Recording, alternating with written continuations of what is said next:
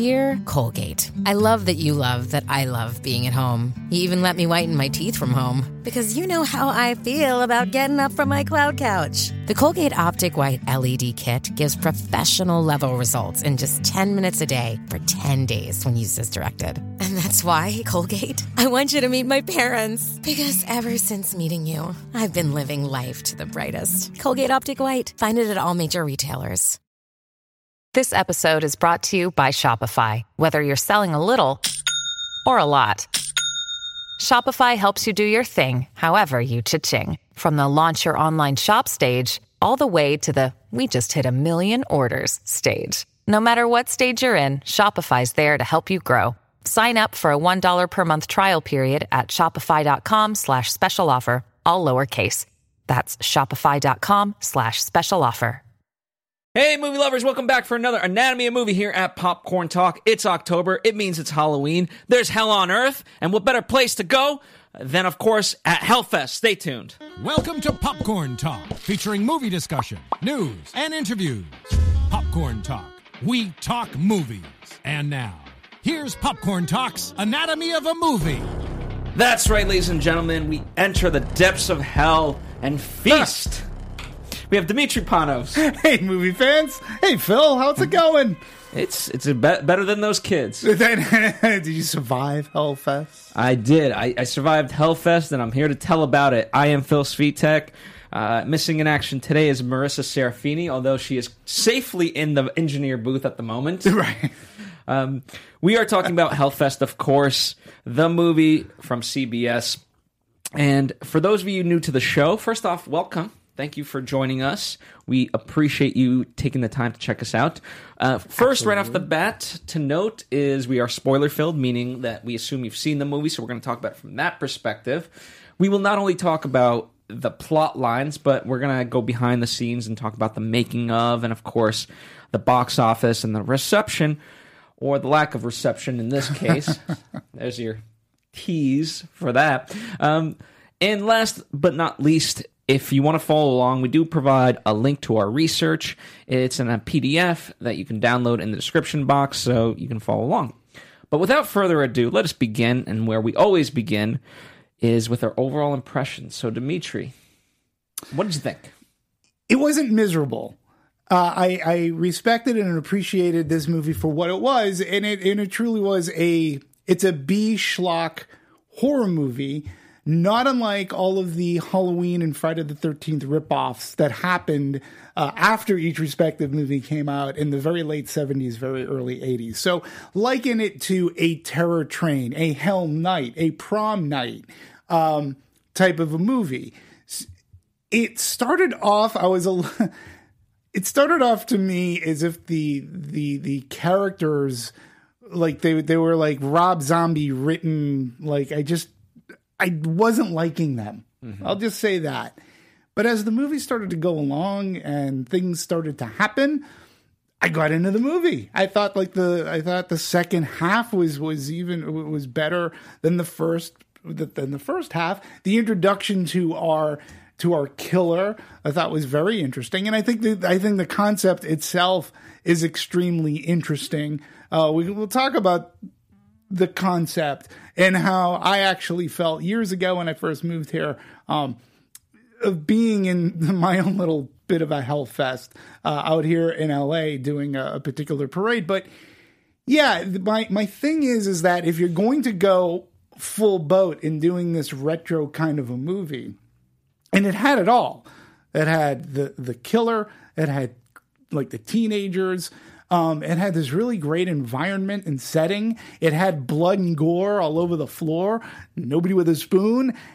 It didn't like really like what I was expecting is the wink nod. Like it didn't have like the uh, the body count at the end when when when when the when the lone survivor survivors are running away and they see their friends like in various disarray of, of death let's say and i was sort of kind of expecting that in this movie and i thought that since everything else was stylistically fun i thought this would have happened i was surprised at the the neat little twist that sort of kind of happened at the end it made me go okay this is hmm. going to be interesting if there is a Hellfest 2, which I'm not entirely sure. all in all, I did have fun watching this horror movie. Not the be all end all of horror hmm. movies. I've seen better this year, and I'm hoping to see better within the next week or so. But uh, all in all, not too bad. See, for me, you normally like writers and so forth, they start with the the, the bullet points. We we start, we kind of lay it out, and as an outline, if even if you read the Wikipedia description, it's interesting. Sure. But then you got to fill in the gaps, mm-hmm. and I feel like they didn't fill in the gaps. They they had a good premise. I, I think a lot of the, the elements were there, but mm-hmm. they didn't execute them.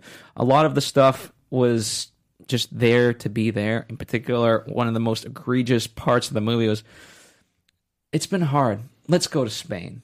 Okay, we're going to Spain. Yeah, I mean, you're gonna you're gonna eat tapas, and I'm gonna be topless. All right, I, I don't. I sure. don't. Again, that that to me was one of the the weak. yeah, I agree. I agree 100, percent and it kind of comes out of nowhere. It's like they didn't mention any. Like that whole dynamic between the those kids, I felt like I walked in in the middle of something because I knew really nothing about them. Yeah, if that and, makes sense. And that's okay, but you got to, you, you, you, know, a movie's got to play out, and you got to start to understand what is important to them. Right. And and by that respect, if you know, kind of kick things off, you know, the main plot point or the the, the I don't know, perhaps it, like from the character's perspective, Natalie's seems to be our main character and her biggest thing is she wants she wants things to go well with Gavin. He's right. the first one killed, so things can't go well, like that, that entire storyline then becomes null and void. Right. Obviously, she doesn't know until much later in the movie that he's that that he's dead, and that's a possibility. Um, but it just seemed very much like, okay, wh- where are we going with this? Yeah, I felt the same way, but I sort of kind of looked at that as being kind of clever and dare I say a little bit bold because you did kill off this character that you felt was going to at least make it to the last quarter of the movie and he gets capped pretty early and really pretty well. Um, so to me, I thought that was kind of a bold move. And again, but it goes back to my like there was no body count or whatever. Because here's the like the premise you're right is cool, and they set it up really good because it, it, it starts with that murder of a girl in an amusement park, and then the body is used as a prop. Mm-hmm. And I thought, oh, okay, we're gonna see these. We're going to see our hapless victims as part of mazes, and that's how we're going to have the body count or whatever. But we never see them again. Really, me, maybe I, I want to ask you this, and yeah. this, this showcases perhaps a little bit of stupidity or naivety on my part, but um, when they showed that opening scene, I thought, okay, we're right in the middle of it. Then we're going to backtrack how we got here, and for I don't because all the women that he initially killed looked exactly like Natalie. Mm-hmm. So the first girl that supposedly happened that was um, that was years ago, and right. she kind of looked like Natalie. Then the girl he stalks that he kills in front of Natalie looked somewhat similar to right. Natalie, and so I got confused as to okay, was that is basically this is where we're headed? He's going to kill Natalie.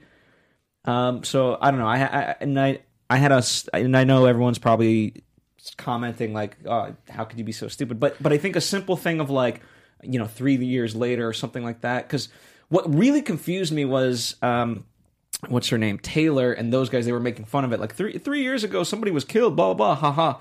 I was like, oh no, they're just joking. I was like, wait, are they really or are they not? Well, see, and I and I did again. I, I understand what you're saying. Not not stupid. I mean, but I just did take it that when they said, like I was, I just felt that it was at a Hellfest prior or or some other type of haunted maze kind of thing prior to what our kids are going to go through. So when they mention three years, like somebody died and they didn't know until they smelled the body and it was actually one of the things. And yeah, three years is a long time. And there should have been some semblance of a title card. Like three years ago, present day, something, you know, and, and the director, Gregory Plotkin, you know, he himself uh, has said that Halloween is his favorite movie, and Halloween starts off with a title card that says like 1963, and then Halloween today, like present. So we know that 15 years have passed. It's 1978. And it's not uncommon in horror movies to use that device, but he didn't use it here. So I can under I wouldn't say it's stupid. I can understand the Well, confusion. the, the flip is also true because sometimes you start at the end, you know, or or True. like right at the kind of climax right before the end and say, you know, three weeks earlier, like what Right. got us to that point. Right. Um, I'm thinking like War Dogs, for example, is like that. But there's plenty of Mm-hmm. hundreds of examples. There's tons of movies like that. You know, I didn't put the visual together, which makes sense. And and maybe to an extent it might almost tie into the very, very end of the movie, which we'll talk about later, I guess. Um bef- even you know, before we sp- don't spoil it now. but I felt he was the killer was keying on people who seemed to be mocking the whole maze horror nights kind of thing and like the false bravado. Oh, I don't get scared. Oh, it's silly to be scared. Mm-hmm. And he seemed to key in on that and make them scared to death, literally. It, it would- because that happened throughout the entire. That was a setup of the first mm-hmm. death that we saw, and even the one that took place in front of Natalie. That girl said the same thing too. Yeah, the the I believe that girl's name was Brittany. Not that any would have known that. Right. So eh, okay, that, that's an interesting premise because in that sense, do you think he would have left Natalie alone because he gives her that shh? We have basically a silent agreement, but Taylor turns around and gives him the finger multiple times. You know, Yeah, minimum wage worker bum. Absolutely. I mean, you don't do that to a man behind a mask. like, like, like, seriously. I mean, you know, it's it's a thing. I go to these horror maze things. You know, I've been through a good handful in my lifetime, and to me, the the, the fun is is that you know that you're going to be scared, but there are always those people who have that bravado. Oh, this is so silly. It's like, why'd you pay the money to go do this? Not that I'm going to go and put on a mask and start killing these people, but that was like you always hear that when you go to those types of. You, you can always hear it or see it somewhere. Um, so that's what I thought that the killer was keying in on. So I found it interesting that you that you keyed in on a more visual sense, which in a sense, uh, like where I was like, oh, well, we'll just talk the end. When we see what happens at the end, the killer comes home. we see him in a workshop, puts the mask down, puts something else down. I forget what that was. The right? photos. The photos from the photo booth. and then walks into the house and we see a little girl watching TV and he starts doing the pop goes the weasel. And you're like okay what's going on here? And which he says daddy and we never see the face of the killer which I thought was interesting. I guess when you think of it she could grow up to be a girl that looks like Natalie. Maybe. But you know who knows you know who knows what the motivations are? And that's one of the things too pardon me that i found kind of creepy because you don't know what's motivating this person to do Well, what he's doing it is interesting. Like it, by that logic, if he's just going after people that have sort of wronged him, I mean, Taylor should be front on that list. Hmm. Gavin didn't do anything. Natalie, you know, she's scared as can be. She certainly didn't do anything. So it's the ones that quote unquote should deserve to die by that logic is Taylor and Brooke. i think they were all guilty by association i think the the, the deeming as putzes they're like yuppie scum or whatever you know and then they also did sort of kind of stand up to him and even uh, what was the boyfriend's name again Gavin. Gavin. So, yeah, I mean, and I think he was just going to whittle down until he got to his main victim to show, look what I did. All because of your, of your, I don't know, ignorance or blasphemy of horror parks. Damn you! Interesting. Yeah, that's uh, that's an interesting way to look at it for sure. But um, yeah, ever that that was the interesting part was why right, and I think um, in, in that sense, when you have as a group, one of the things I, I agree with you as far as the kill count because we have a group of six and four people die. Now, granted, we get the two extra deaths, but that that only takes the kill count to six. Right. Um, and I, yeah, I, I think that what, what wasn't as fun for me was if you're not going to be about your main characters and they're going to kind of be killed off or maybe one saved, then be about the killer and just in a way we're all living out our fantasies and he's just killing everybody. Mm-hmm. Yeah. It sucks to say, but like there is fun in that where you know hopefully if you're someone like you or me that you're just enjoying it from the perspective of like oh I would never do this but it's good to get my demons out sure. through, Right. through a visual medium. Yeah, I mean, and and I get that, and and a low body count is fine. Like I wasn't complaining necessarily about the low body count, but I felt that the I believed that the premise was to use the bodies, and they were going to be part of the maze, mm-hmm. like like the like the the dead body instead of it being a mannequin. It was going to be like a real deadly, like a real body. Mm-hmm. Um, it was sort of in a way as much as a like a almost like a house of a thousand corpses kind mm-hmm. of a thing which had this similar theme of using the dead bodies instead of mannequins but i felt that and that's an interesting premise to me. Like when you're in a maze and arms are sticking out of something or legs are coming down and you don't you just assume it's all fake. Mm-hmm. Like and then if you're coming up and you know there's something in front of you like a maquettes and like some scene where somebody's head is bashed in and but it's an actual body of head bashed in that's frightening and when you don't know and when you're in that situation when it's so crowded well or not so crowded that was the other thing that sort of kind of got me about this hellfest is i've been to these things the lines these are it, it was it wasn't crowded i'm like VIP bitches. but there's no VIP for a bathroom. That was the emptiest bathroom at an event like this that I've ever seen in my life. And and again, I get the VIP passes to to go th- by that line because that the regular line is three hours. That's how crowded these things get. And this looked, you know, they maybe they didn't have it in the budget to get more extras. I don't know, but it wasn't. uh, I think it would have complicated too many things. Yeah. And Maybe I don't know. I think that's what it is because you you want it, but but when you kind of talk about like a kill count and whatever, like that therein lies the fun. Okay, you start with going after one person, but all of a sudden there's multiple people there. Okay, got to kill you. Slash.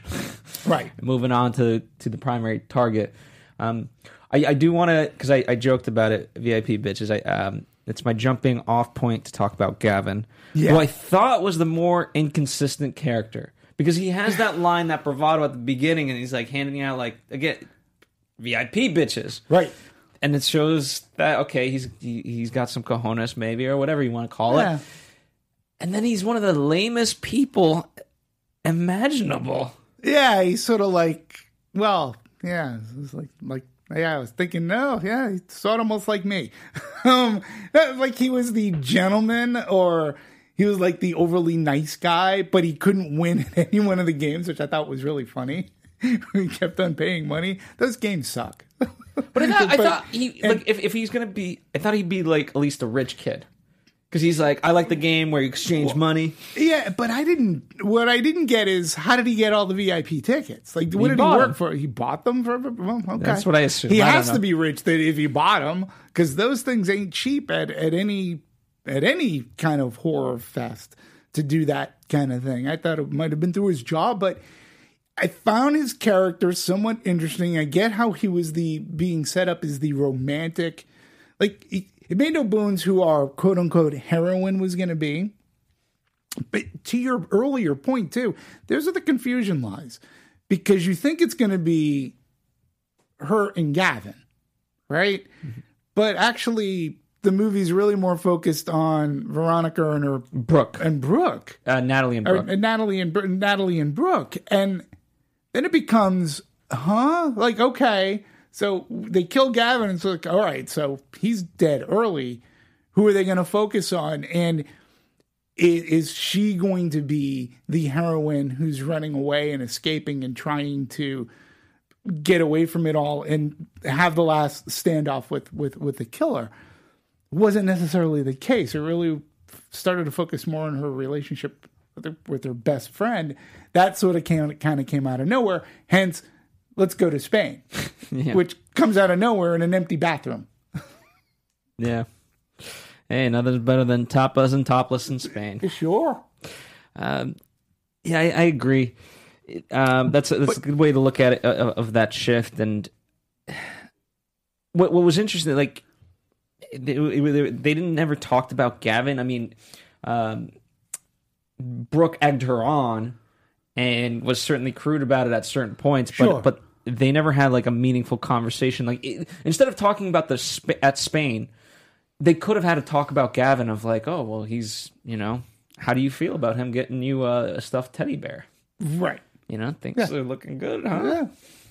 No, I, I looked at Gavin. If I'm going to go throwback, Gavin was the Ben Tramer of Halloween, except Ben Tramer in Halloween was never really seen until poor kid gets hit by a car and torched in Halloween 2.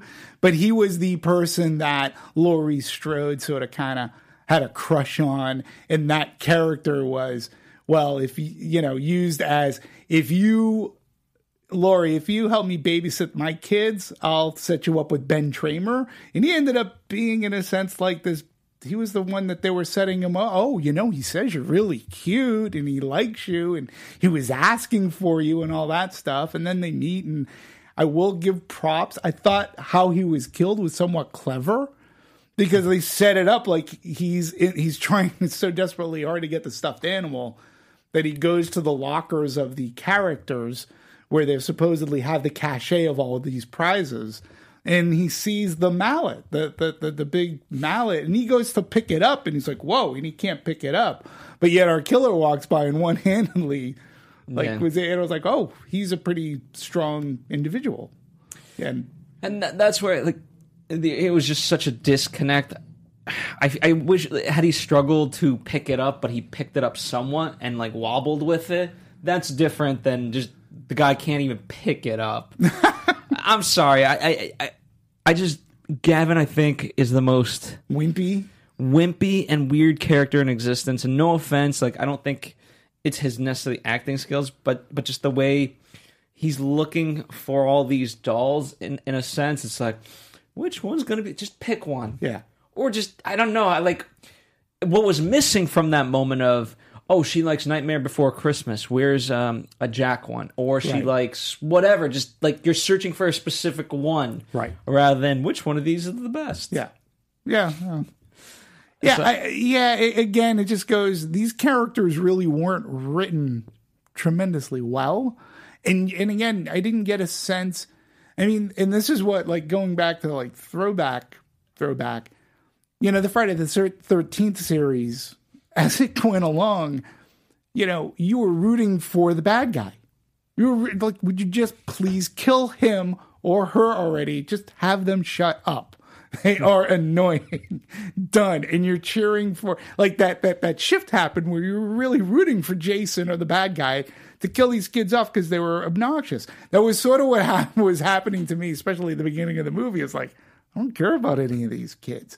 But it was only for me what it was. It was the style and the suspense that Plotkin built throughout. Because, like I said, I actually thought that it was clever. So, so we understand the heft of the mallet.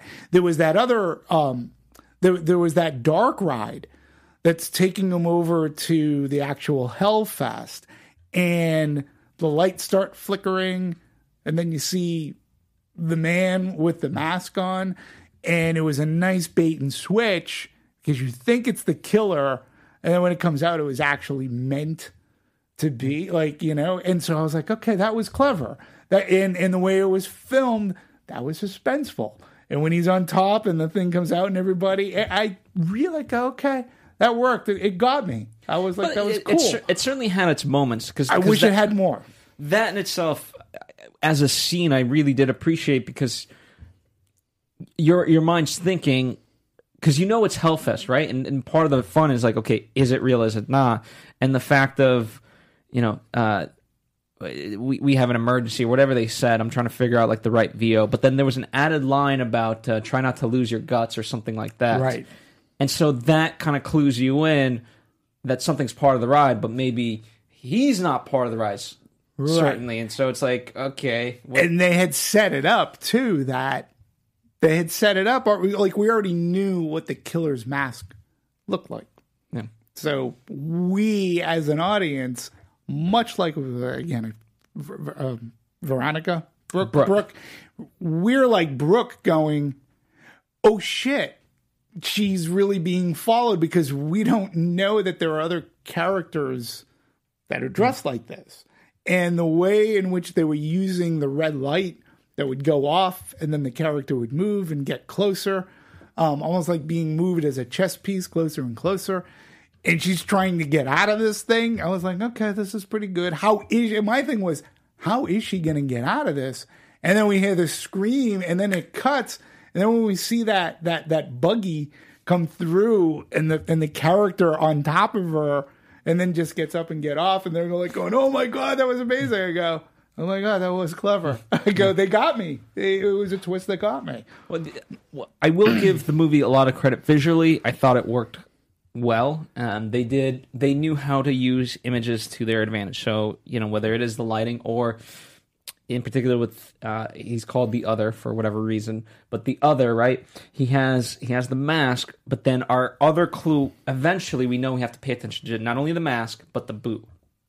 And in that Correct. moment, we focused on the mask, and so we associated like, okay, boom. But once we have this more information, we know mask and boot Right. and uh, and then the movie obviously started using that. Uh, certainly, when Taylor's about to be beheaded, Uh huh. and both times, I guess realistically, Yeah. you know, that's oh, he's got the boot, Yeah. and that's him. and again that scene too i felt played out relatively well because and again i i didn't know and this is where the chicanery or the the, the movie trickery was going on because i thought oh my god this audience is actually going to see a behead like a live beheading and everybody's going to think that it's fake because we're at hellfest and so then it, when it wasn't a live beheading i started wondering what are they doing? Like, what would have been more interesting to have? I want it, when you know. talk about like wanting to kill somebody. Yeah. that was the moment I was Taylor. Please die. Right. Great acting, but I. But I, I think the purpose of the acting was for me to hate Taylor. Yes. And I absolutely hated her. She was so cocky and like, oh, I've done laps around the seven deadly sins. Good for you. Now die. Yes. I was. I. You know. Yeah. She reminded me of a of of uh, one of the characters in uh, Halloween Hall- Halloween Five, and because the character was so over the top, the director told her to be more and more over the top, but she became an annoying character and you're like annoying and that's what i mean. In these sub like these schlock b horror movies they have annoying characters and you start to root for the killer. You nece- you shouldn't necessarily start to root for the killer but when characters like uh, yeah and, and her character Well, you start to what's going on? empathize with the killer of like, okay, yeah, just kill Just her. shut up. shut up. And and that was interesting too because I, I, and it, it just made me wonder: Did we miss an opportunity where there was an actual live beheading and nobody knows about it? And two, then I was wondering: Is Tony Todd and Tony Todd was the the carnival barker, right? It was great to see Tony Todd back in a horror movie again for me, anyways. And is this traveling Hellfest? Like really like is it more than just one? Do they just go town to town to town? Are they a serial carnival killer? Like you It's know? a lot of prep. This It's a- carnival was it is. big. It was big, but you know, and so, but then when uh she actually gets killed, she's killed in front of. it. See, that was bold to me too, because the killer actually killed two people in broad view of everybody, where there was no question that these two people were being killed, and hmm. that's when the panic set off. And I was like, wow, they just had this killer before he was doing it subtly, like within a ride, and then using the body as a prop or whatever. These two people were killed in hmm. front of everybody to see. Well, that that that's I do think that was a missed opportunity because if your ultimate goal is to cause panic anyway, Right. that I don't I don't think you what they gained by not beheading her actually wasn't that great versus what if if you really beheaded her and caused that commotion and everyone's like oh we're having fun and uh you still get the moment with uh, the, the the follow up with the security guy of like oh you know we're gonna have to call the police on you it's like no that's her real head That's her head. I know. and so, so you still get the same beats but but but much more interestingly I think I thought, and I was thinking that as I was watching it. Um, especially if you're if you're gonna kill her, you're still gonna kill her. Right. So kill her. and you're in that amusement park and i think part of what makes the movie creepy right is that it's in an amusement park. It's a horror night amusement park. It's designed to scare people. There are mazes and and people are in costumes and masks that are characters hired by. So if one of them turns out to be a serial killer how do you know? Like how do you you know and granted in today's world there's a lot of video cameras going around but even so how do you know and this is what i was getting back to years ago and pretty much when i first moved to los angeles I went with a group of friends and I did the the the famous uh, West Hollywood Halloween parade thing that they do where they shut down like a ton of Santa Monica in West Hollywood and it's just like a big people in costume just roam the street. And I was there with friends on this particular night too. I remember I was Michael Myers, which was good for me because a lot of people sort of kind of gave leeway. Mm-hmm. Had a fake knife and everything, but I was with friends. But I kept on thinking is even though I saw security and cops, I was like, there's far too many people here. All you need is one nut job in a mask and that can like just stab people as he or she's walking around. I don't want to give anybody ideas, but that's what I felt the premise to this movie was, Well, I, which I, is sort of creepy. I, I mean the the idea of that it's, it's a very Hitchcock idea that danger can come at any moment. Right. It doesn't just have to be a parade. It doesn't have to be a theme park. I mean, it, the fact that Halloween exists and people walk around in costumes all across America at any moment, someone could be doing this. Sure. And does that mean like we should shut down Halloween? No, but it's that weird Right. dichotomy. Danger danger comes from any moment, um, and so so I did appreciate that. Um, but here the difference is obviously people are like the further into the park we go, the further people are volunteering to be scared and Right. the conditions under which they're being scared. Like it's one thing to touch somebody, but apparently here, uh, you know, at the at the end place, whatever we're calling it. And they can pick you up and run off with you. Yes. yeah, no, and that like at least the ones that that I go to, Universal Horror Nights, which has always been fantastic.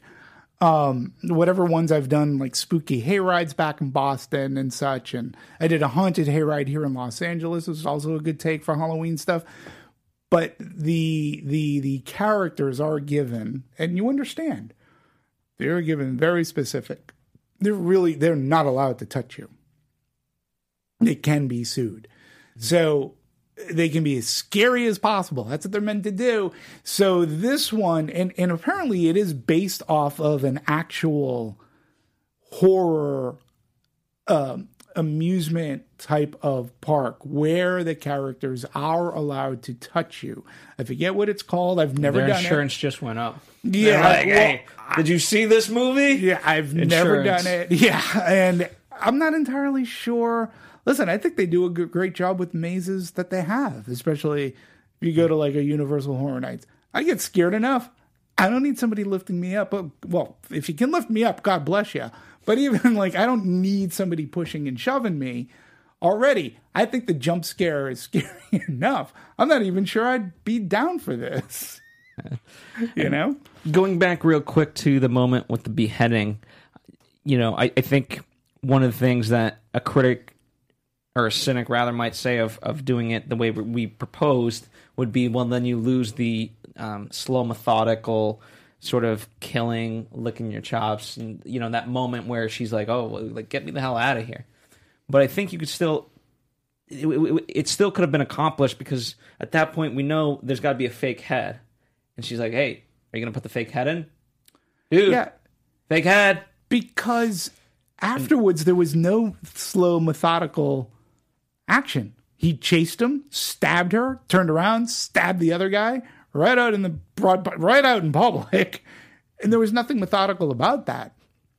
But you're right. I mean, you can build suspense where we, as the audience, have a feeling something's going to go awry because our heroine noticed the boots and we're like, oh, okay. And she's trying to stop it. They already, and, and again, here's where it was clever. They just didn't take it to the next step is that the cops are trying to, she's causing a panic, our mm-hmm. main character. They're, they're trying to pull her away. It's like, you know what, you're done.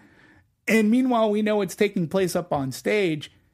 And if there is a real beheading, you know, again, the killer could reach into the basket, pull out the fake head to hand it to Tony Todd, but we know what really happened. And, you know, Tony Todd's like, oh, yes, this is great. And the blood spurting out, and people in the audience. And then you cut to the audience going, oh my God, that looks real. Look at how the blood is spurting out of there. To that effect, I think it would have just been, it would have played out better. So well, uh, let's talk about the the climax, right? We Sure. go uh, hell on earth, essentially, this entire maze. Um, to be honest, I don't necessarily know what makes one maze scarier than the next, but supposedly this is like the end all be all maze. Right. Um, the only thing that actually makes it the end all be all maze is that this is where our two surviving characters finally, you know, go head to head with the killer. Um, but I think, I, I- you know, there wasn't that, um, you know, like an animal when it plays with its prey. Sure. Elements, small things, but not fully executed. True. And had it been, it would have been more Michael Myers-ish than this other. You know, I'm going to make the comparison because in a sense in a sense this character was was in a very Michael Myers in which he stalked his victims. He stalked, he waited, he preyed, followed them. Um but taking it further, Michael Myers was a, was was or is a character that toys like like a cat and mouse almost with with the with the victims. Here, I just felt like Gavin, for example, knew that this person was following him, but they never you know took it serious. So when it comes to the end, he does he doesn't end up like Bob uh, in, in Halloween who gets hung up on a cabinet you know, he puts up a fight and he's trying to be the person that he he really isn't. But you don't really care as much because he wasn't part of the cat and mouse to begin with. And who is going to survive? Who's going who what, what's the point? And you said it earlier that Gavin really didn't do anything to him, but this killer was just following these group of kids because a couple of them were, you know, oh, you don't frighten me, get out of here, and whatever. Yeah, it was weird how he chose these kids, Well, I think and he really folk zeroed in on them. Well, at that point, uh, yeah. And sometimes it's an opportunity, like even if the killer lives, if there's a surviving character besides the killer, it's an opportunity to have them grow. Like they escaped and lived another day because of something that they gained, something they Right. didn't have before. Right. And in this moment, none of that existed. Like No. maybe maybe it was the fact that her and Brooke were on shaky waters, and now like in order to survive, they had to fully work together. Right.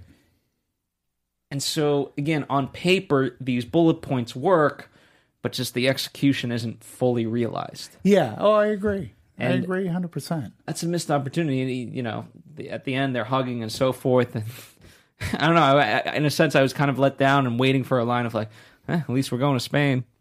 Uh, Well, yeah. See, that like- would have been like such, that would have been so ridiculous at that point. But, but you're right in that, yeah, it's and again, that's where the missed opportunity comes, and that's why I, I liken it to, you know, you had really good pedigree um, in a movie like Halloween, and then Friday the Thirteenth is an offshoot of that, pure and simple, and they used like Friday the Thirteenth used to your point, they used a psycho Alfred Hitchcock kind of thing. They, you know, a mother who's voicing her son, and she, the mother is actually doing the killing and and such. But this movie was more of the schlockiness. Like they didn't, they could have made it pretty decently. I wouldn't have minded if she was the only one of her friends to survive, and the why me of it all, because that's what makes things a little more horrific when you don't know why, and we as the audience really don't know why. We don't know what is what's driving this person to do what he's doing, but you know, obviously has something about Halloween and all uh, and and about um, you know uh, Hellfest or horror nights at uh, amusement parks. something happened. Um, so, is it important to have a motivation? In most cases, you don't need one. In But here, you do need you need you need not necessarily a motivation, but you need stakes or not implications. You, you need emotion. you need emotion, It's, right?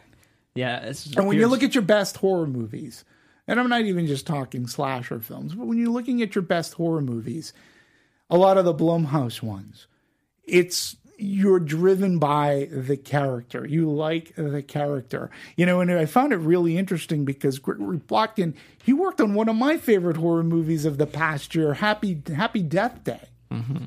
Now, this movie, Phil, when you talk, when you look at Happy Death Day, it doesn't give a reason as to why, what the hell's going on, or why what is happening is happening. This current loop, right?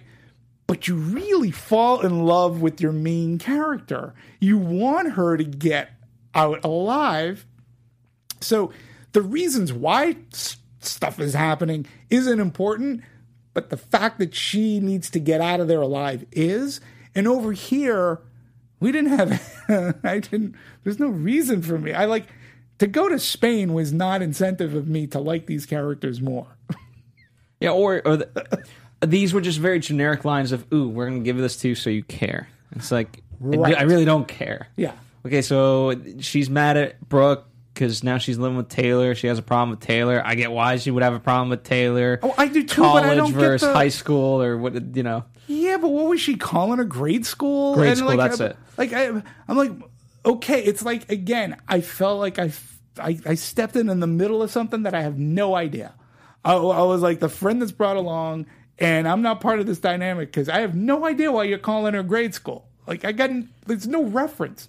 Well, I, I I understood it as far as she's she's like a child, right? She gets scared easily.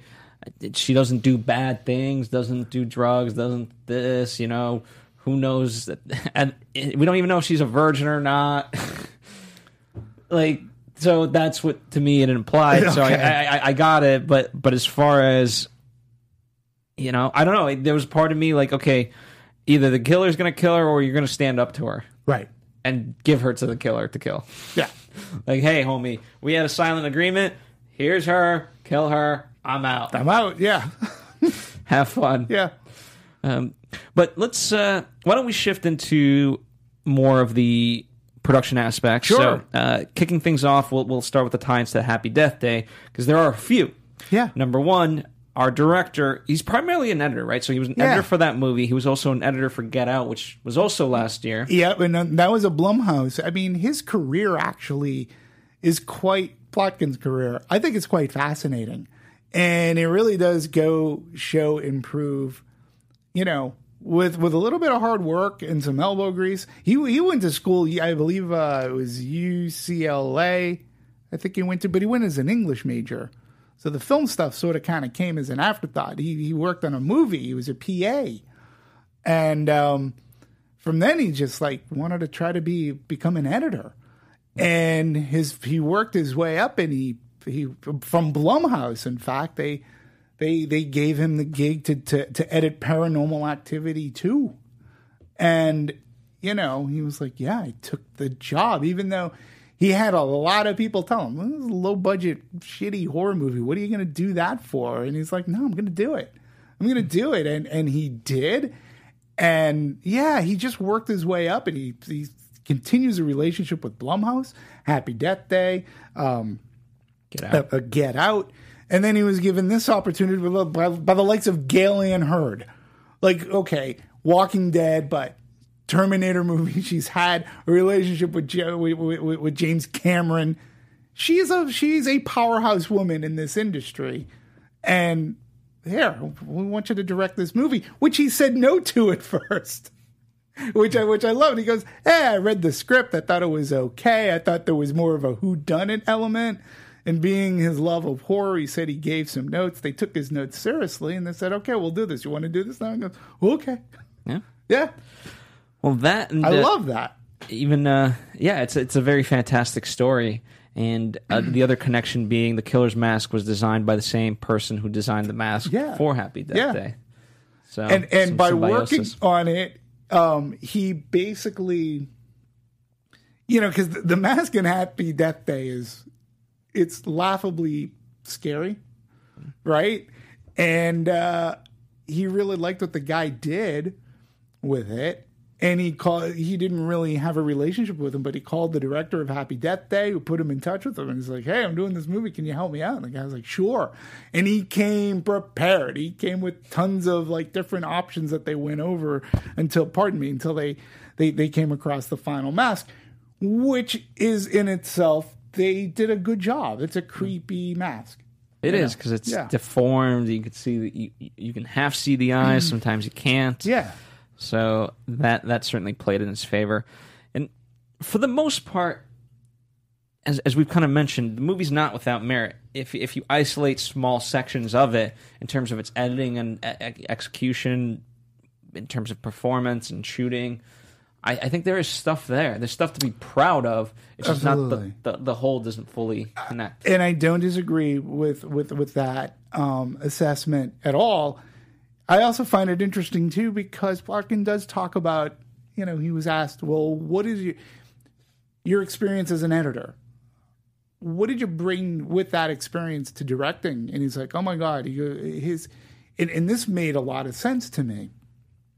He's, as an editor, I know what a director needs for coverage to pick up. And I can work with the director and say, this is what you're going to need. This is a great shot. And this to me, too, this is great. He goes, so as a director, I already have in my head, I know I'm going to have my master shot, but I also know what I'm going to need for coverage. So hmm. I'm going to give my editor like the best possible coverage to put this movie together. It was edited well. I wasn't necessarily I wasn't confused about things. Uh, if anything, the editing built suspense in in certain scenes, like the one we talked about with the buggy and the other. Um, so yeah, I, I think he has a career in directing these sort of things, especially with Blumhouse, if he wants to. If he wants to, you know, I think he can only get better. Yeah, and, and- I think that's true in terms of once you you also know the exact coverage you want, so you tend to not shoot overly. So, for example, I'm, I'm sure he knows. Okay, the the foot is going to be a major part of it, so I got to get the foot a lot of times. So when you talk about coverage, yeah, he's got his master shot, but we're going to specifically get that foot. Right. Um, and- boot. And I, I also think he knows the pacing of certain things. He knows when to be fast, when to be slow. right. Uh, and so the way the killer walks, like that, that plays a role into it. Um, you know, and one of the one of the things I really did love was the combination of the sound. I thought the score itself for this was one of the highlights. It was, and uh, I saw this in like an IMAX kind of presentation, and the sound, the sound was great because you're getting the horror house sounds, and they were playing all over to put that audience almost as if they were in the maze themselves, and it mm. sounded really good. Um, the music wasn't really overdone whatsoever, mm. and I felt that it worked. I, I, I felt that it worked too.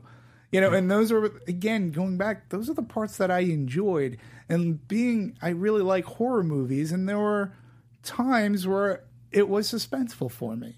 I didn't buy the whole thing. I don't think the entire thing is super. Um, but I at least appreciated what he attempted, and he didn't disrespect the genre that he was trying to pay homage to. So, No, not at all. yeah. you know, interestingly enough, like the thing that excites me is that there could be a sequel. Because it's often like if this was one and done, I'd be bummed because to me it's a missed opportunity. The fact that it could continue at least showcases that okay, we have room for improvement, and hopefully, fingers crossed, we we improve. True, true. And sometimes, oh, you know, and that it's happened. It's happened um, with the movie Ouija. Ouija is a great example. That the first movie was bad. Like I disliked it. I didn't dislike Hellfest as much as I disliked the first Ouija movie. When they announced they were going to make a sequel to Ouija, I'm like, are they out of their minds? The first movie was horrible. The second movie was really Horrific. good. It was In horrific. of. It was a really good movie. And I was like, damn, that doesn't happen in horror often. The other fantastic um, example that I can say is Annabelle. Marissa can Mar- Marissa saw that we saw the original. Marissa was scared out of her seat. Oh, I've, I've- I really have good memories That of movie's that. terrifying. it's not a good movie. Annabelle Creation, they made a better movie. And the first one wasn't that great, but the second one was really good. So, come on. Hmm. Plotkin you're from the Blumhouse school there. Make a better sequel. Like and and you've already laid the ground rules for Hellfest.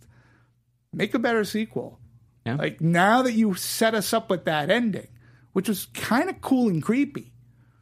Oh, very- oh, and what does he do? And what does the father do? He gives her the doll. Go, Yeah. Oh, look what I have for you. Of course, I thought that that was very clever. it, was. It- it's a very chilling thing to end on, and certainly leaves you intrigued and, as I said, wanting more. Yeah. Um, one of the interesting parts in terms of promotion, they have teamed up with uh, Six Flags. Yes. In LA, St. Louis, and Chicago, scheduled. Start, it already started up September 28th, all the way to October 31st. They will have a walkthrough haunted house experience um, Right. with Hellfest. Yep. Now, I have not yet been. I don't know if they can touch you. I doubt it. No, I didn't know they're they're not supposed to at Six Flags. But I did find um, the the one of the inspirations haunted things is this thing called Netherworld. Um, uh, so so that was one of the yeah definitely inspirations for this Hellfest uh, that he did. But yeah, I mean from a promotion standpoint, it makes sense. You do it in Six Flags, you know, because you can get a couple of them. I mean, it's not going to be done at Disney, so you know, I get it. I get it. Um, I want to get your opinion on the posters because a lot of them showcase kind of the amusement park aspects, Mm-hmm. but it didn't have really our kids. There was one that that did that was a really I mean it was a throwback poster where you had the this isn't it. Um it's one of the more recent ones that came out for Hellfest. And but it was definitely one of those that looked as if it were like a painting.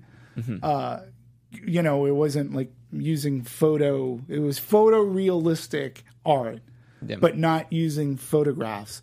Uh, and I thought that it was really cool.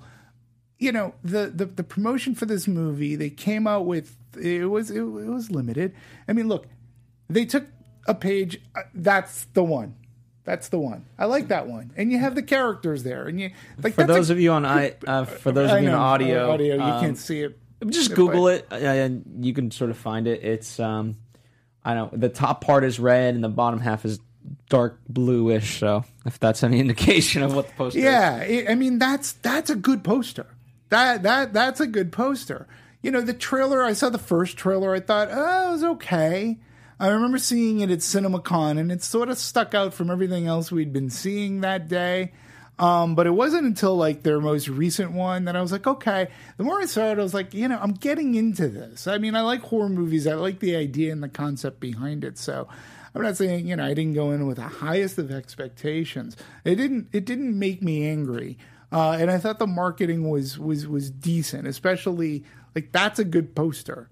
That has what you want and it really is a great throwback kind of a poster. I felt, but the first one, you're right. It doesn't. It, yeah, meh.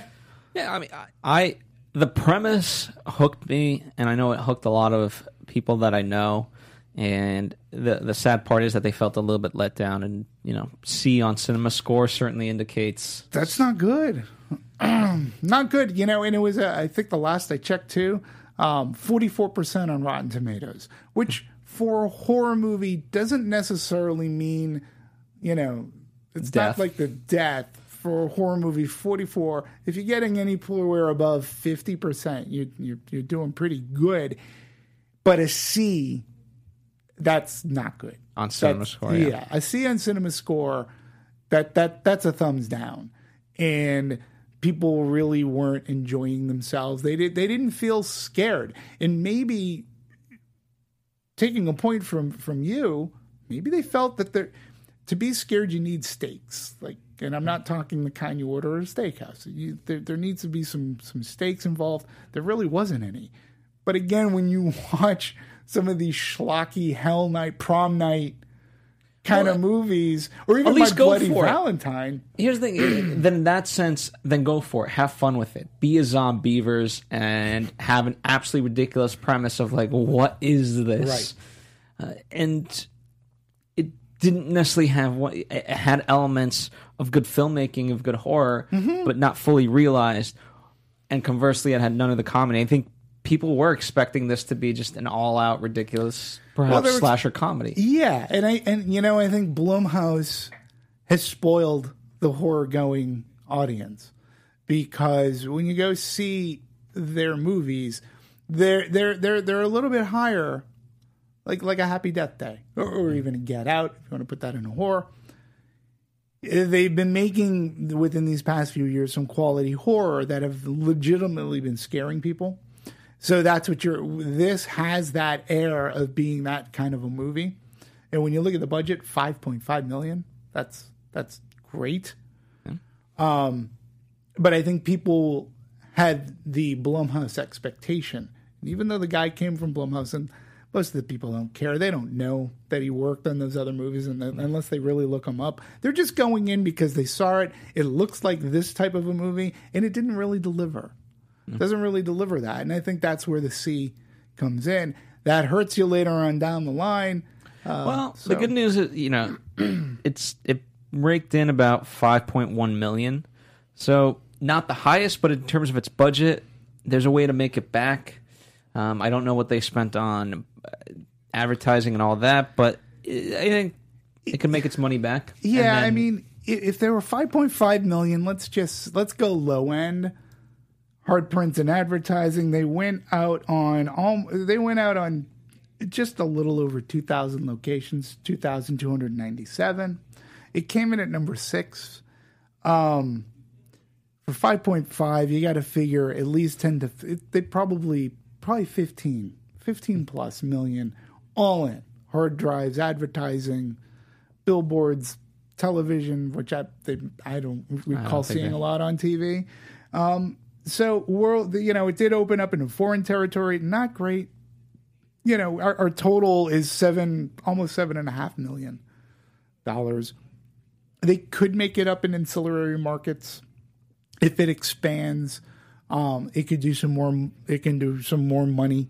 Um, a sequel isn't out of the realm, but it even as bad as Annabelle was, or even as bad as the first Ouija movie was, they made money. So you can understand why they say, "Well, let's go back to that well, but we can make it. We can do it better. We can hmm. take the criticism, and make better movies." If they do decide to do that, and I got, I would have no qualms. Make make Hellfest two better. Yeah. Yeah. I agree. Well, that does it for our dissection of Hellfest. Um, hopefully, you've enjoyed it. We've certainly enjoyed talking about it. But Sure. the conversation doesn't have to end just because we go off air. No, that's what the comment section's for. Um, we like to interact with you guys. A lot of you have very interesting opinions, so we we truly, truly do appreciate that. They do. And They know how to interact indeed. and nicely too. Yes, you guys are very, very smart. What I was saying about me being stupid, you guys are the opposite of that.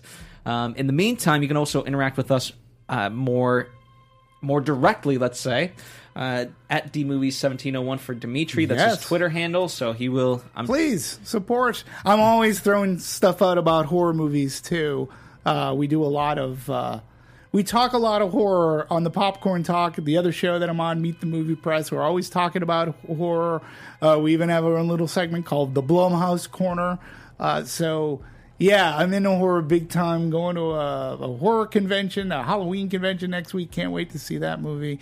But interact, yeah, please do. It's always it's a ton of fun. Absolutely. And uh, speaking of horror movies, we have lots of horror movies in our collective past. So if you want to catch up on some of them, absolutely. Um, to interact directly with me, I'm at Phil Svitek. And shout out to Marissa in the booth at Serafini TV if you want to tweet her some scares. Um, and last but not least, we must update you on what we will be, what's coming down the pipeline. A Star is Born, we're covering next week. We're also going to cover the new Venom movie. And beyond that, we've got now we're heading into some great movies. Not that we weren't before, but now we shift from summer to fall, different season.